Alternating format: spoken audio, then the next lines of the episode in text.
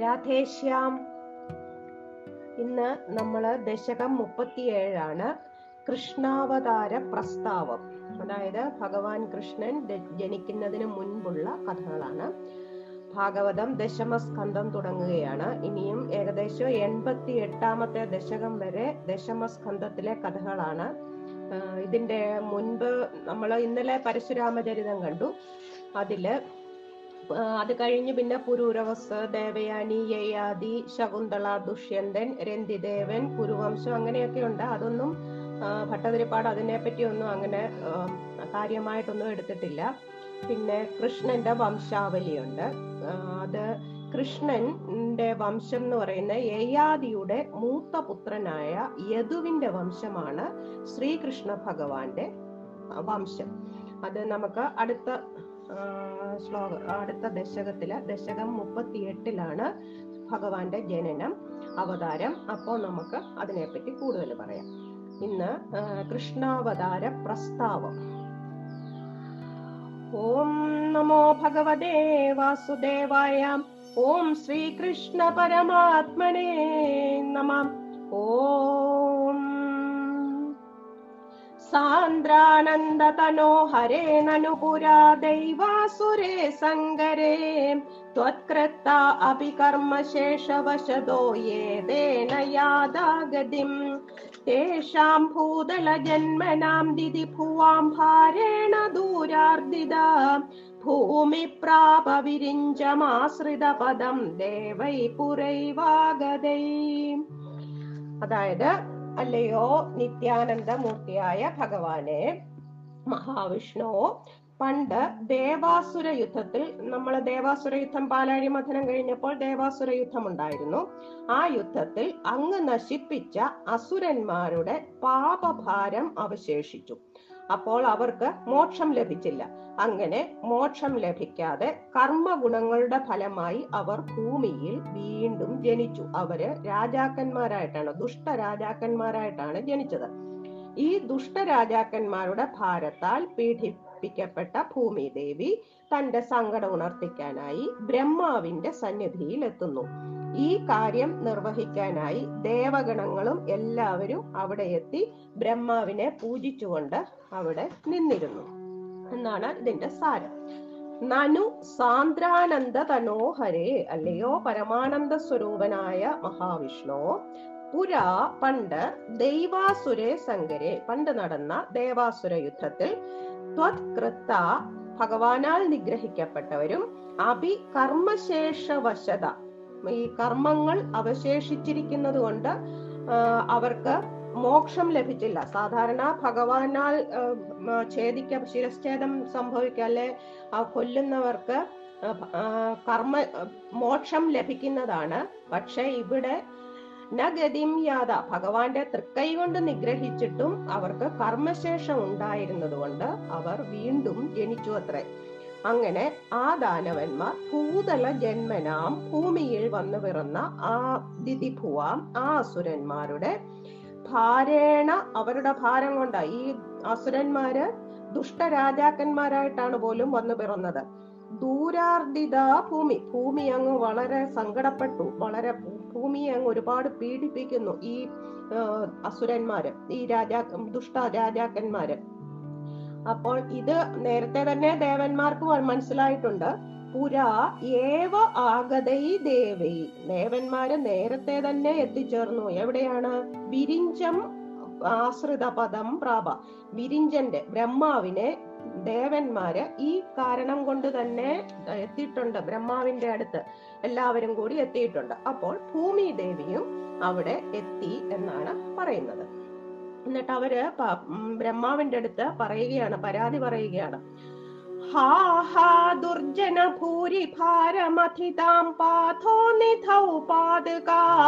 ഏതാം പാലയ ഹന്തമേ വിവശതാം.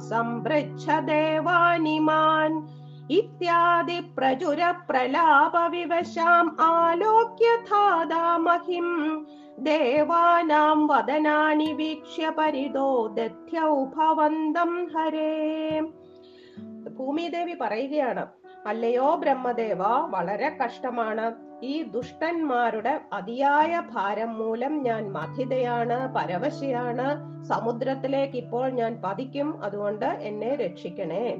ഞാൻ അനുഭവിച്ചുകൊണ്ടിരിക്കുന്ന വ്യഥകളെ പറ്റി ഇവിടെ കൂടിയിരിക്കുന്ന ഈ ദേവന്മാരോട് തന്നെ ഒന്ന് ചോദിച്ചറിഞ്ഞാലും എന്ന് ഇങ്ങനെ കരഞ്ഞുകൊണ്ട് ശോകത്താൽ രോദനം ചെയ്തുകൊണ്ടിരിക്കുന്ന ഭൂമി ദേവിയെ ബ്രഹ്മദേവൻ കണ്ടു. ചുറ്റുപാടും നിന്ന ദേവന്മാരുടെ മുഖങ്ങളിലേക്ക് ബ്രഹ്മാവ് ഒന്ന് നോക്കിയിട്ട് അല്ലയോ ഭഗവാനെ അങ്ങയെ ബ്രഹ്മാവ് ധ്യാനിച്ചു. എന്നാണ് പറയുന്നത്. ഹാ ഹാ ദുർജന ഭൂരി ഭാര മഥിതാം ഈ ദുഷ് കഷ്ടം കഷ്ടം ഈ ദുഷ്ട ദൈത്യന്മാരുടെ ഭാരത്താൽ നല്ല എന്നെ മഥിക്കപ്പെടുന്നു. ഇവരുടെ ഭാരം ഞാൻ എരുങ്ങുന്നു പാഥോനിധൗ പാതുകാം. ഞാനിപ്പോൾ സമുദ്രജലത്തിൽ ചെന്ന് വീഴും. അങ്ങനെയുള്ള എന്നെ ഏതാം പാലയ അങ്ങനെയുള്ള എന്നെ കാത്തുകൊള്ളണേ. ഹന്ത മേ വിവശതാം എന്റെ ഈ കഷ്ടങ്ങളൊക്കെ ഇമാൻ ദേവാൻ സംപൃച്ഛ ഈ ദേവന്മാരോട് ചോദിച്ചാലും ഇത്യാദി ഇങ്ങനെയൊക്കെ പ്രചുര പ്രലാപ വിവശം ഇങ്ങനെയൊക്കെ പറഞ്ഞ് കരഞ്ഞുകൊണ്ട് നിൽക്കുന്ന ഭൂമി മഹിം ഭൂമി ദേവിയെ ധാത ആലോക്യ. ഭൂമി ദേവിയെ മ- ബ്രഹ്മാവ് ഒന്ന് നോക്കിയിട്ട് പരിത ചുറ്റും നിൽക്കുന്ന ദേവാനാം വദനാനി വീക്ഷ. ദേവന്മാരുടെ മുഖങ്ങളിലേക്കൊക്കെ ഉറ്റുനോക്കിയിട്ട് ഹരേ ഭവന്തം ദധ്യൗ. അല്ലയോ ഹരേ അല്ലയോ ഹരി അല്ലയോ ഭഗവാനെ അങ്ങയെ ധ്യാനിച്ചു. അതായത് ഏത് വിഷമാവസ്ഥയിലാണേലും ഭഗവാനെ ധ്യാനിക്കുക തന്നെയാണ് പ്രഥമ കർത്തവ്യം എന്നാണ് ഭട്ടതിരിപ്പാട് പറയുന്നത്. അപ്പോൾ ഇനിയും ഭഗവാന് ബ്രഹ്മാവിന് ഒരു മനസ്സിൽ ബ്രഹ്മാവിന്റെ മനസ്സിൽ ഭഗവാൻ ഒരു കാര്യം തോന്നിപ്പിക്കുന്നു എന്നാണ് അടുത്ത ശ്ലോകത്തിൽ പറയുന്നത്.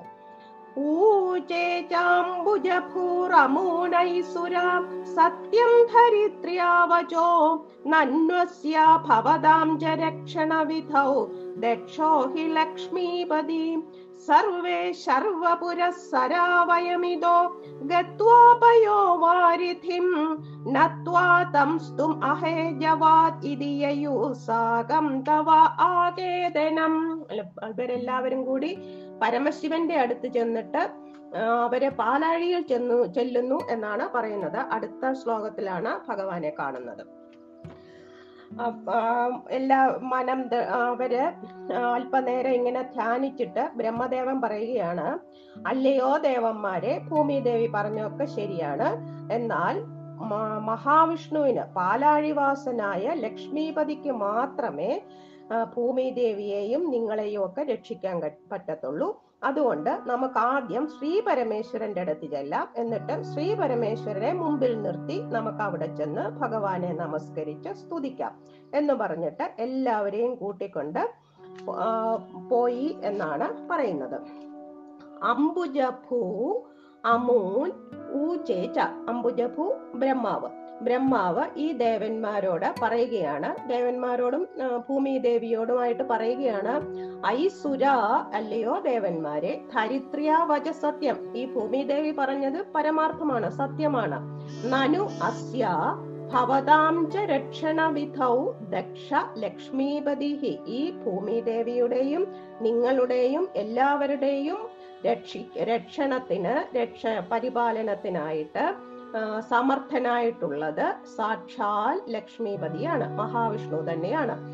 സർവപുര പരമേശ്വരനെ സര സർവപുര സരാ സർവേ വയം പരമേശ്വരനെ മുൻപിൽ നിർത്തിക്കൊണ്ട് നമ്മളെല്ലാവരും ഇത പയോവാരിധിം ഗത്വാ ഇവിടെ നിന്ന് പയോവാരിധിം പാലാഴി പാലാഴിയിലേക്ക് ചെന്നിട്ട് ജവാദ് തം നത്വാസ്തു സ്തുതമഹേ പെട്ടെന്ന് തന്നെ അദ്ദേഹത്തെ ശരണം പ്രാപിച്ച് നമുക്ക് സ്തുതിക്കാം. ഇതി സാഗം തവ ആകേതനം യു എന്ന് പറഞ്ഞ് എല്ലാവരും ഭഗവാന്റെ വാസസ്ഥലത്തേക്ക് പോയി എന്ന് മഹാവിഷ്ണുവിന്റെ വാസസ്ഥലത്തേക്ക് ചെന്നു അത്രേ. എന്നാണ് ഈ ശ്ലോകത്തിന്റെ അർത്ഥം. ഇനിയും അവിടെ ചെന്നിട്ട് ഭഗവാന്റെ ഭഗവാനെ ആ സ്തുതിക്കുന്നു സ്തുതിച്ചിട്ട് ഭഗവാൻ എന്തു പറയുന്നു എന്നുള്ളതാണ് അടുത്ത ശ്ലോകത്തിലാണ് അത് ते मुक्तानिलशालि दुग्धजलदे तीरं गदा सङ्गदा यावत् त्वत्पदचिन्तनैकमनसत्तावत् सपाथो जभूम् त्वद्वाजं हृदये निशम्य सकलान् आनन्दयन्नूजिवान् ആഖ്യാത പരമാത്മന സ്വയമഹം വാക്യം തഥാ കർണ്യതാം. അവിടെ ചെന്നിട്ട് ആ, ക്ഷീരസാഗ ആ പാലാഴി എന്ന് പറയുന്നത് വളരെ നല്ല ഇളം കാറ്റുകൊണ്ട് ഇങ്ങനെ ചെറിയ ഒരു ഓളങ്ങളൊക്കെ ഇളകിക്കൊണ്ടിരിക്കുന്ന ആ ക്ഷീരസാഗരത്തിൽ ദേവസമൂഹങ്ങൾ ബ്രഹ്മാവും ഭൂമിദേവിയും എല്ലാവരും കൂടി ഭഗവാന്റെ പാദപങ്കജം ധ്യാനിച്ചു കൊണ്ടിരുന്നുവെന്ന് അവർ പുരുഷ സൂക്തം ചൊല്ലി സ്തുതിച്ചുവെന്നാണ് ഭാഗവതത്തിൽ കാണുന്നത്. അപ്പോൾ ഭഗവാന്റെ അരുളപ്പാട് ബ്രഹ്മദേവന്റെ അന്ധക്കരണത്തിൽ കേട്ടു അത്രേ. മനസ്സിൽ ഭഗവാൻ ഇങ്ങനെ പറയുന്നു. ആ പറഞ്ഞത് എന്താണെന്നുള്ളതാണ് കാണിക്കുന്നത്. അല്ലയോ ദേവന്മാരെ പരമാത്മാവിന്റെ വാക്യം ഞാൻ കേട്ടിരിക്കുന്നു. അത് നിങ്ങളും കേട്ടുകൊള്ളുക എന്ന് ബ്രഹ്മാവ് ഈ ദേവന്മാരോട് പറയുന്നു. എന്താണ് പറഞ്ഞതെന്ന് വെച്ചാൽ ദുഷ്ടന്മാരായ രാജാക്കന്മാരുടെ പാതകങ്ങൾ മൂലം ഭൂമി ദേവിക്കും ദേവന്മാർക്കും നേരി നേരിട്ടിരിക്കുന്ന ഈ കഷ്ടപ്പാട് ഞാൻ ഗ്രഹിച്ചിരിക്കുന്നു. അവരെ നിഗ്രഹിക്കുന്നതിനായി ഞാൻ യാദവ വംശത്തിൽ ജനിക്കുന്നുണ്ട് എന്നാണ് ഭഗവാൻ പറയുന്നത്. തേ മുക്താനിലശാലി ദുഃഖജലതേ അവർ തേ- അവർ ബ്രഹ്മാവും ദേവന്മാരും ഭൂമിദേവിയും മറ്റും ദുഃഖജലതേ മുക്താനിലശാലി തീരം ഗത ഈ നല്ല ചെറിയ കാറ്റോട് ഉണ്ടായിരുന്ന ആ സമയ ആ പാലാഴിയുടെ കരയിൽ ചെന്നിട്ട് കുളിർ കാറ്റുണ്ട് അപ്പോൾ അവിടെ.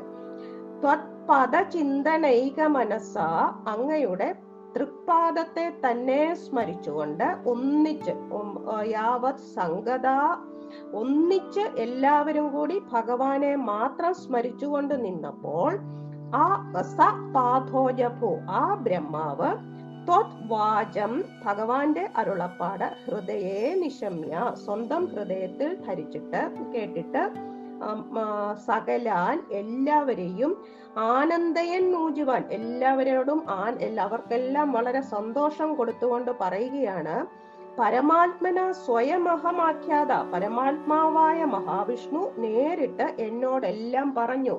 തത് വാക്യം ആകർണ്യത ആ പറഞ്ഞത് നിങ്ങളോ നിങ്ങളും കേട്ടുകൊള്ളുക. ഞാനിപ്പോൾ നിങ്ങളോട് ഭഗവാൻ എന്താണ് എന്റെ മനസ്സിൽ അരു- അരുളി ചെയ്തത് എന്ന് ഞാൻ പറയാം എന്നാണ് പറഞ്ഞത് ബ്രഹ്മാവ്. അപ്പോൾ അതാ ആ പറഞ്ഞതാണ് അടുത്ത ശ്ലോകത്തിൽ. ജാനേ ദീനദശാമഹം ദിവിഷദാം ഭൂമേശ്ച ഭീമൈർനൃപൈർ തക്ഷേപായ ഭവാമി യാദവ കുലേ സോഹം സമഗ്രാത്മനാം ദേവാ വൃഷ്ണികുലേ ഭവന്തു കലയാ ദേവാംഗനാശ്ചാവനൗ മത്സേവാർത്ഥമിതി ത്വദീയ വചനം പാഥോജഭൂർ ഊജിവാൻ ഭഗവാൻ പറഞ്ഞത് ദുഷ്ടന്മാരായ രാജാക്കന്മാരുടെ പാതകങ്ങൾ മൂലം ഭൂമിദേവിക്കും ദേവന്മാർക്കും നേരിട്ടിരിക്കുന്ന ഈ കഷ്ടപ്പാട് ഞാൻ നന്നായി ഗ്രഹിച്ചിരിക്കുന്നു.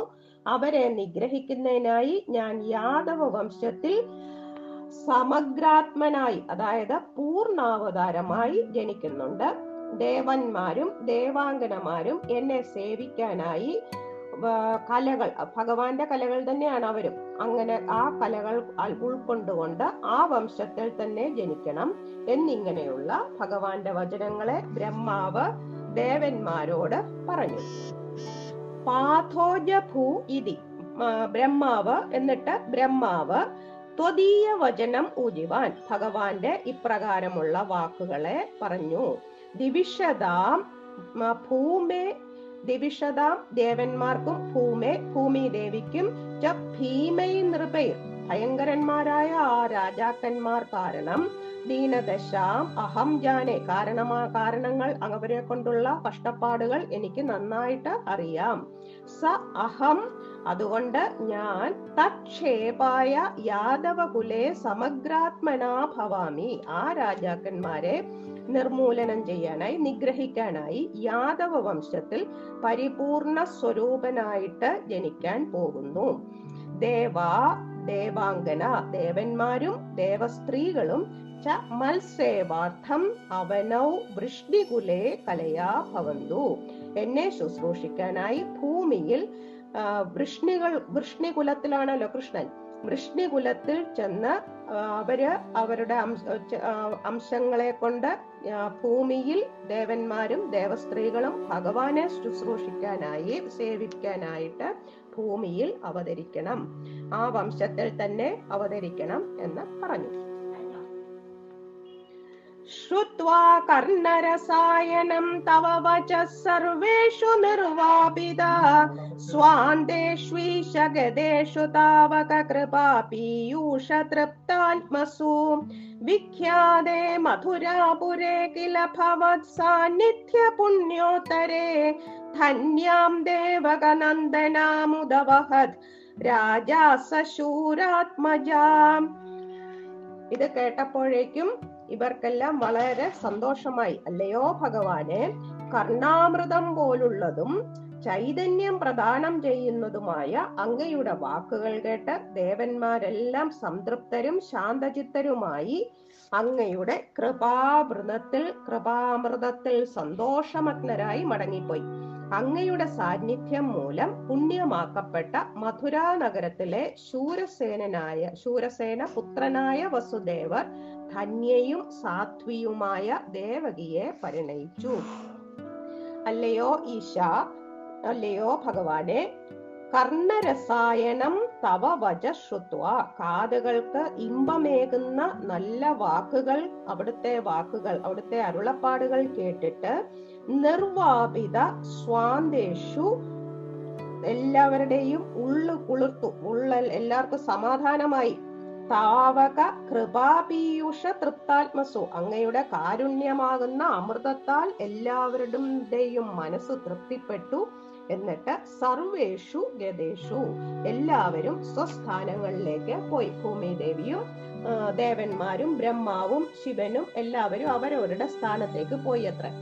ഭവത് സാന്നിധ്യ പുണ്യോത്തരെ വിഖ്യാതെ മധുരാപുരേ ഭഗവാന്റെ സാന്നിധ്യം കൊണ്ട് പുണ്യോത്കൃഷ്ടമായതും പ്രസിദ്ധമായതുമായ മധുരാപുരിയിൽ അപ്പോൾ ഒരു വിവാഹം നടക്കുകയാണ് ആ സമയത്ത്. ശൂരാത്മജ സ രാജ. ശൂരസേനൻ എന്ന രാജാവിന്റെ പുത്രനായ വസുദേവൻ. ധന്യാം ദേവകനന്ദന ഉദവഹത്. ആ ഭാഗ്യവതിയായ ദേവകപുത്രി ദേവകൻ ദേവകൻ എന്ന രാജാവിന്റെ പുത്രിയായ ദേവകിയെ വിവാഹം ചെയ്തു അത്രേ ഈ ദേവകി ദേവിയുടെ ദേവകി ദേവി ദേവകൻ എന്ന് പറയുന്ന രാജാവിന്റെ മകനാണ്. അതായത് ഉഗ്രസേന മഹാരാജാവിന്റെ ജ്യേഷ്ഠനാണ് ദേവകൻ എന്ന് പറയുന്നത്. ആ ദേവകന്റെ മകളാണ് ദേവകി. ഈ ഉഗ്രസേനന്റെ മകളാ മകനാണ് കംസനും. ഒക്കെ ആ കംസനും ഉഗ്രസേന മഹാരാജാവും കൂടി നേരത്തെ മധുരാപുരി ഈ ശൂരസേന രാജാവിന്റെതായിരുന്നു ആ ശൂരസേന രാജാവിനെ തോൽപ്പിച്ച് ഇവരത് കൈക്കലാക്കി. ഇവർ കൈക്കലാക്കി കഴിഞ്ഞപ്പോൾ ഈ കംസന്റെ പിതാവിന് പിതാവും അവർക്ക് കംസനൊക്കെ അവരെ ഒൻപത് പുത്രന്മാരും അഞ്ചു പുത്രിമാരും ഉണ്ടായിരുന്നു. ഈ പുത്രിമാരെ എല്ലാം ഈ വസുദേവരുടെ അനുജന്മാര് വിവാഹം ചെയ്തു. ഈ ദേവകന്റെ അതായത് ഉഗ്രസേനന്റെ ജ്യേഷ്ഠനായ ദേവകന്റെ പുത്രിമാരെ എല്ലാം വസുദേവരും വിവാഹം ചെയ്തു. അതിൽ ഏറ്റവും ഇളയ ആളായിരുന്നു ദേവകി. അപ്പോൾ ഈ കംസൻ മഗധ രാജാവായ ജരാസന്ധന്റെ പുത്രിമാരെയാണ് വിവാഹം ചെയ്തത്. അങ്ങനെ വിവാഹം ചെയ്തു കഴിഞ്ഞപ്പോഴേക്കും ഈ കംസൻ എന്തോ ചെയ്തെന്ന് വെച്ചാൽ തന്റെ പിതാവായ ഉഗ്രസേനനെ അവിടെ നിന്ന് അങ്ങ് മാറ്റി സ്വയം മധുരാപുരി മന്നനായിട്ട് അങ്ങ് മാറി. അപ്പോൾ ഈ കംസൻ മുമ്പിൽ നിന്നാണ് ഈ കല്യാണമൊക്കെ നടത്തി കൊടുക്കുന്നത് എന്നിട്ട് നടത്തി കൊടുത്തിട്ട് കൊണ്ടുപോവുകയാണ്. എവിടേക്ക്? അവരെ കല്യാണം കഴിഞ്ഞിട്ട് വസുദേവരെയും ദേവകി ദേവിയെയും കൂടി താൻ തന്നെ കൊണ്ടുപോ വിടാം കൊട്ടാരത്തിലേക്ക് എന്ന് പറഞ്ഞിട്ട് രഥത്തിൽ കയറി കൊണ്ടുപോയിക്കൊണ്ടിരിക്കുകയാണ്.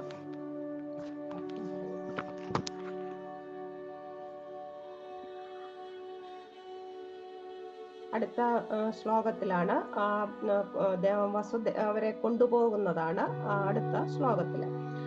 उद्वाहावसिदौ त्वदीय तदीयसहजा कंसोऽथ सम्मानयन् एदौ सुदतया गतपथिरथे मोथया त्वद्गिरा अस्यास्त्वाम् अधिदुष्टमष्टम सुदो हन्देरिदा सन्द्रासात् सदु हन्तुमन्दिकगदाम् तन्वीं कृपाणीम् अथात्।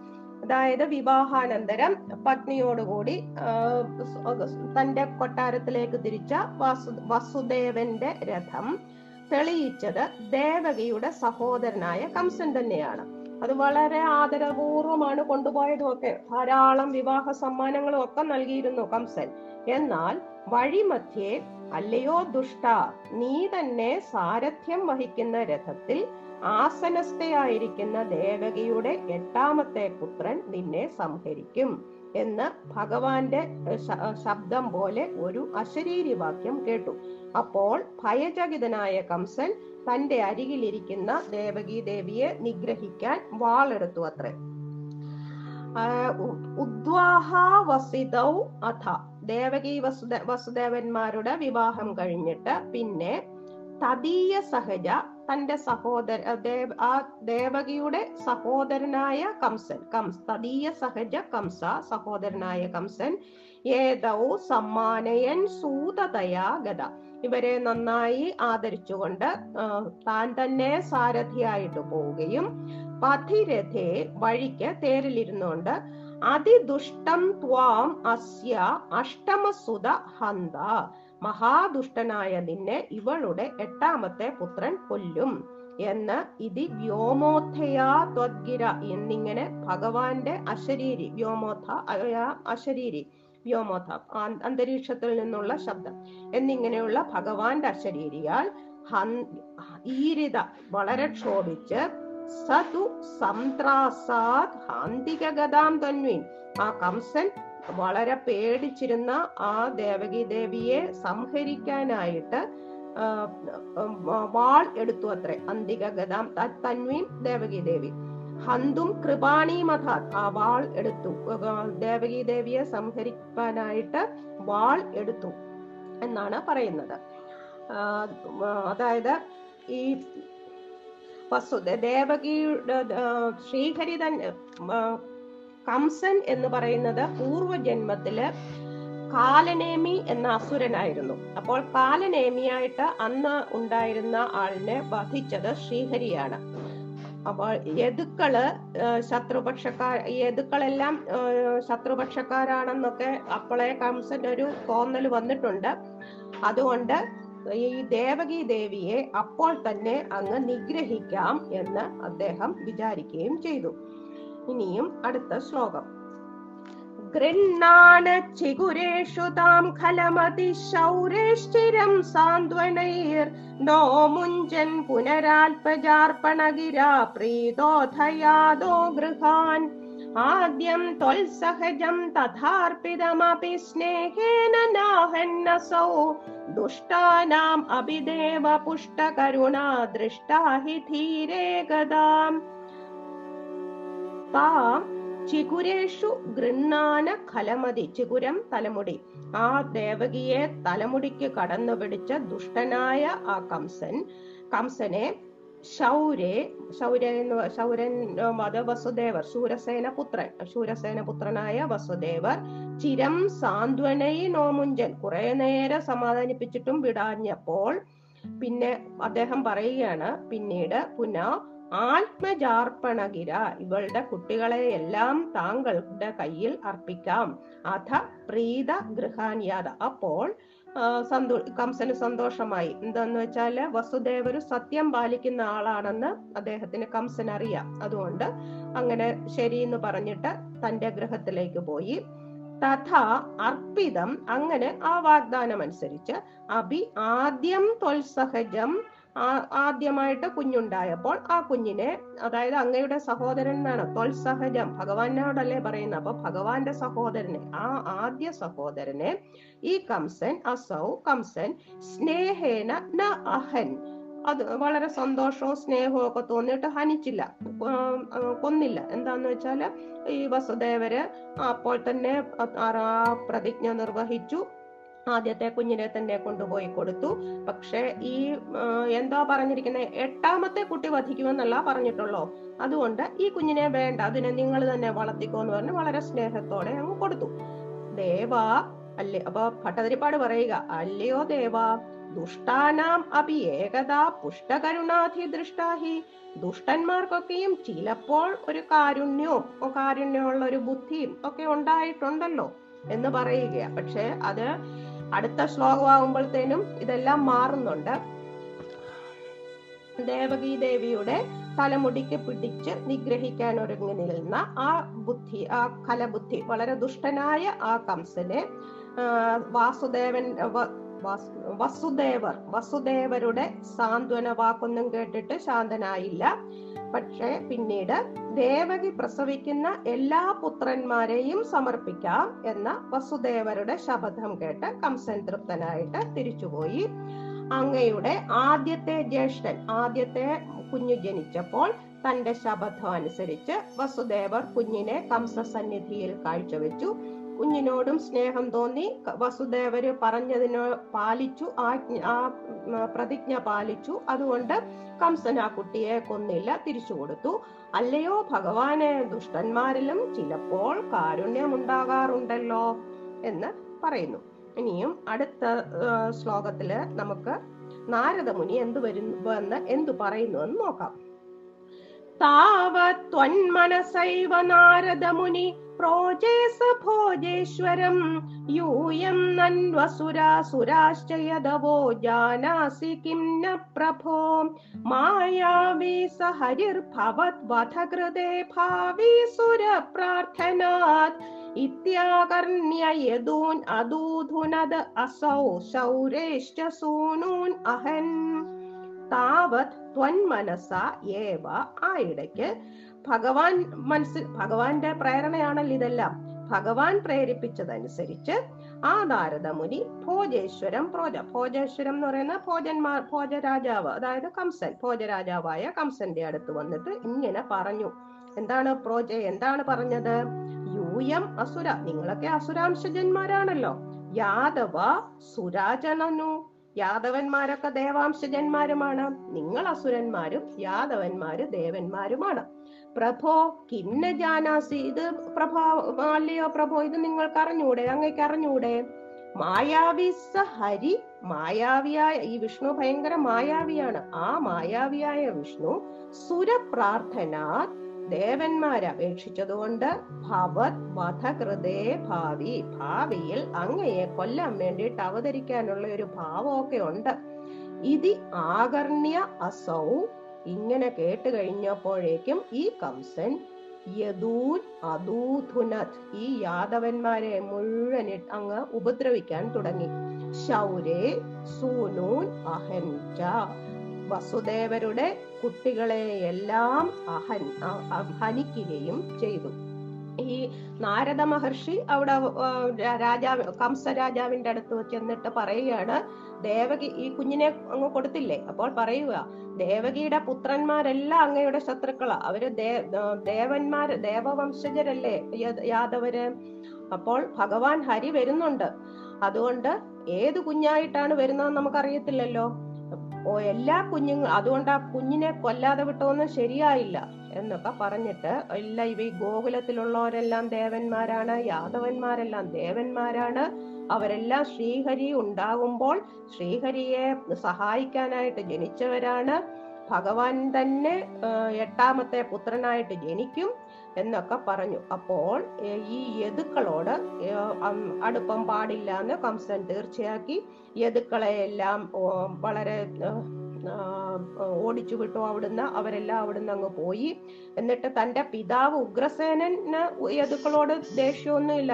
പക്ഷേ അദ്ദേഹത്തിനെയും അമ്മയെയും എല്ലാം ബന്ധനത്തിലാക്കിയിട്ട് ശൂരസേനന്റെ രാജ്യങ്ങൾ ശൂരസേനൻ യാദവനല്ലേ അവരുടെ രാജ്യങ്ങളെല്ലാം പിടിച്ചെടുത്തു. എന്നിട്ട് ഈ കുട്ടിയെ കൊല്ലാതെ വിട്ടുകൊടുത്തത് വലിയ അബദ്ധമായി എന്ന് കംസന് തോന്നിയിട്ട് സഹോദരിയുടെ അടുത്ത് ചെന്ന് അപ്പോൾ തന്നെ ആ കുട്ടിയെ എടുത്ത് വധിച്ചു. എന്നിട്ട് അവരെ പൂട്ടി കാരാഗ്രഹത്തിൽ അടച്ചു. അത് കഴിഞ്ഞ് പതിനെട്ട് മാസം കൂടുമ്പോൾ ദേവകിക്ക് ഒരു പുത്രൻ ഉണ്ടായിക്കൊണ്ടേയിരുന്നു ഇങ്ങനെ ആറ് ശിശുക്കളെ കംസൻ വധിച്ചു. ഈ യാദവന്മാരെല്ലാം മറ്റുള്ള രാജ്യങ്ങളിലേക്ക് അങ്ങ് പോയി. ഗോകുലത്തിലോ അല്ലെ അതിന്റെ അപ്പുറ അടുത്തുള്ള രാജ്യങ്ങളിലെല്ലാം അഭയം പ്രാപിച്ചു. പക്ഷെ അക്രൂരൻ മുതലായവരൊക്കെ കംസനോട് മിത്രഭാവത്തിൽ തന്നെ അവിടെ ഉണ്ടായിരുന്നു. അവിടെ തന്നെ ഉണ്ടായിരുന്നു മിത്രഭാവത്തിൽ. ഇനിയും അടുത്ത ശ്ലോകത്തിൽ നമുക്ക് നോക്കാം. അടുത്ത ശ്ലോകത്തിൽ ബലരാമ അവതാരമാണ്. ബലരാമന്റെ അവതാരമുണ്ട് അടുത്ത ശ്ലോകത്തിൽ. പ്രാപ്തേ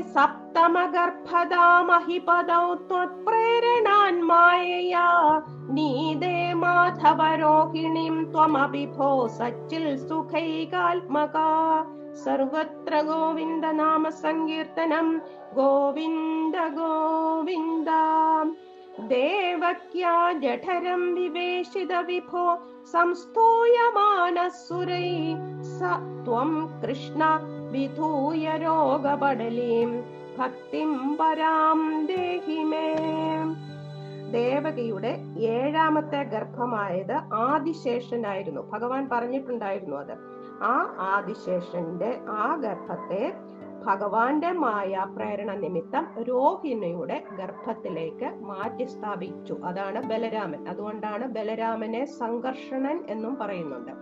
എന്നിട്ട് സച്ചിദാനന്ദമൂർത്തിയായ അങ്ങ് ദേവന്മാരെല്ലാം സ്തുതിച്ചുകൊണ്ടിരുന്നപ്പോൾ ദേവകിയുടെ ജഠരത്തിൽ പ്രവേശിച്ചു.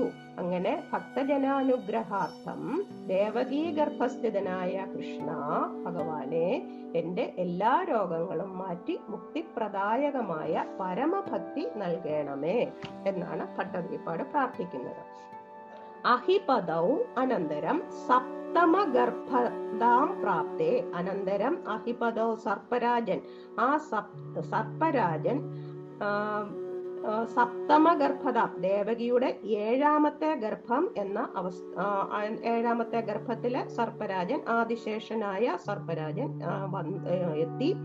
മാധവ അല്ലയോ ഭഗവാനെ അല്ലയോ മാധവ ത്വത് പ്രേരണാത് അവിടുത്തെ പ്രേരണയാൽ മായയ മായാദേവി രോഹിണിം നീതേ രോഹിണി ദേവിയിലേക്ക് രോഹിണി എന്ന് പറയുന്നത് വസുദേവരുടെ വേറെയൊരു പത്നിയാണ്.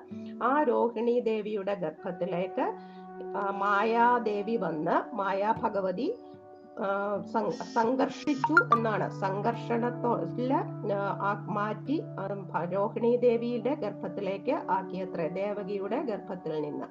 അപ്പോൾ എല്ലാവരും പറഞ്ഞു ദേവകി ദേവിയുടെ ഗർഭാലസിപ്പോയി എന്ന്. ഭോ വിഭോ അല്ലയോ സർവവ്യാപിയായ ഭഗവാനെ സച്ചിത് സുഖൈകാത്മക സച്ചിദാനന്ദ സ്വരൂപനായ അവിടുന്ന് ത്വം അവിടുന്ന് അഭി ദേവക്യാ ജഠരം വിവേശിത. ദേവകിയുടെ ഉദരത്തിൽ ജഠരത്തിൽ ഗർഭമായി പ്രവേശിച്ചു. കൃഷ്ണ സുരൈ സംസ്തൂയമാന. ദേവന്മാരെല്ലാം സ്തുതിച്ചുകൊണ്ടിരുന്ന ആ ത്വം അവിടുന്ന് അല്ലയോ കൃഷ്ണ രോഗപടലീം വിധൂയമേ എന്റെ എല്ലാ രോഗങ്ങളെയും നിശേഷം അകറ്റിയിട്ട് പരാം ഭക്തിം ദേഹി. എനിക്ക് ഉത്കൃഷ്ടമായ ഭക്തിയെ തന്നരളുമാറാകണേ എന്നാണ് പറഞ്ഞത്. ഈ ദേവകി ഏഴാമത്തെ ഗർഭം ധരിച്ചു. തൻ ഭഗവാന്റെ തന്നെ അംശമായ അനന്തന്റെ അവതാരമാണ് ദേവകിയുടെ ഏഴാമത്തെ ഗർഭത്തിൽ ഉണ്ടായിരുന്നത്. ഈ സമയത്ത് ഭഗവാൻ ശക്തി സ്വരൂപിണിയായ മായാദേവിയെ വിളിച്ചിട്ട് രോഹിണി ദേവകിയുടെ ഗർഭത്തിൽ നിന്നും എന്റെ അംശാവതാരമായ ശിശുവിനെ എടുത്ത് വസുദേവരുടെ ഭാര്യയായ രോഹിണിയുടെ ഗർഭത്തിൽ നിക്ഷേപിക്കണം. അതിനുശേഷം നീ യശോദയുടെ ഗർഭത്തിൽ പ്രവേശിക്കണം. അവിടെ നിനക്ക് അധികകാലം ഇരിക്കേണ്ടി വരുന്നത് അതായത് കൃഷ്ണൻ യശോദയുടെ മകളായിട്ട് മായയാണ് മായാദേവിയാണ് ഉണ്ടാകുന്നത്. അതുകൊണ്ട് മായാദേവി യശോദയുടെ ഗർഭത്തിലും പ്രവേശിക്കണം. അവിടെ അധികകാലമൊന്നും ഇരിക്കണ്ട. പെട്ടെന്ന് തന്നെ നീ വരി- എന്ന് എന്ന് എന്നൊക്കെ ഭഗവാൻ മായാദേവിയോട് പറഞ്ഞു. അങ്ങനെ ദേവകിയുടെ ഏഴാമത്തെ ഗർഭം അലസിയതായി എല്ലാരും പറഞ്ഞു. പക്ഷെ യോഗമായാദേവി ഈ ദേവകി ഗർഭത്തെ രോഹിണിയിൽ നിക്ഷേപിച്ചിട്ടുണ്ട്. ഈ കുട്ടി ഈ ഭഗവാൻ പറയുകയാണ് ഈ രോഹിണി ഗർഭത്തിൽ അട വരുന്ന കുട്ടി ഗർഭത്തിൽ നിന്ന് ആകർഷിക്കപ്പെട്ടതിനാൽ സംഘർഷണനെന്നും സൗന്ദര്യം കൊണ്ട് രമിപ്പിക്കുന്നതിനാൽ രാമനെന്നും ബലമുള്ളവനാകയാൽ ബലനെന്നും അറിയപ്പെടും എന്ന് ശ്രീഹരി ഈ യോഗമായാദേവിയോട് പറയുന്നുണ്ട്. എന്നിട്ട് ഭഗവാൻ വസുദേവരിൽ പ്രവേശിച്ചു ദേവകി വീണ്ടും ഗർഭം ധരിച്ചു. ഇത് എട്ടാമത്തെ ഗർഭമായതിനാൽ തന്നെ വധിക്കാനുള്ള ശ്രീഹരി തന്നെ ആയിരിക്കും ശിശു എന്ന് കംസൻ ഇങ്ങനെ ചിന്തിച്ചുകൊണ്ടിരുന്നു. എന്നിട്ട് ദേവകിയെ അപ്പോൾ തന്നെ വധിക്കാം എന്നൊക്കെ വിചാരിക്കുന്നുണ്ട്. പക്ഷേ അക്രൂരന്റെ ഒക്കെ ഉപദേശം കാരണം അവർ അതൊരു ചീത്തപ്പേരാകും എന്നൊക്കെ ഭയന്നതുകൊണ്ട് അങ്ങനെ ചെയ്തില്ല. എങ്കിലും വൈരഭാവത്തിലാണെങ്കിലും കംസൻ എപ്പോഴും ഹരിചിന്ത മാത്രമായിട്ട് അങ്ങനെ കഴിഞ്ഞുകൂടി എന്നാണ് പറയുന്നത്. ഇതെല്ലാം പറഞ്ഞിട്ട് ഭട്ടതിരിപ്പാട് പറയുകയാണ് ഇങ്ങനെ എല്ലാവരും അസലായി സ്തുതിക്കുന്ന അല്ലയോ ഭഗവാനെ എന്റെ രോഗങ്ങളെല്ലാം അകറ്റി എനിക്ക് ഭക്തിയെ തരണേ എന്നാണ് പറയുന്നത്. എന്ന് പറഞ്ഞുകൊണ്ട് ഈ ബലരാമന്റെ അവതാരം കഴിഞ്ഞു. ഇനിയും നാളെ നമുക്ക് ശ്രീകൃഷ്ണ അവതാരമാണ് സർവത്ര ഗോവിന്ദ നാമ സങ്കീർത്തനം. ഗോവിന്ദ ഗോവിന്ദ.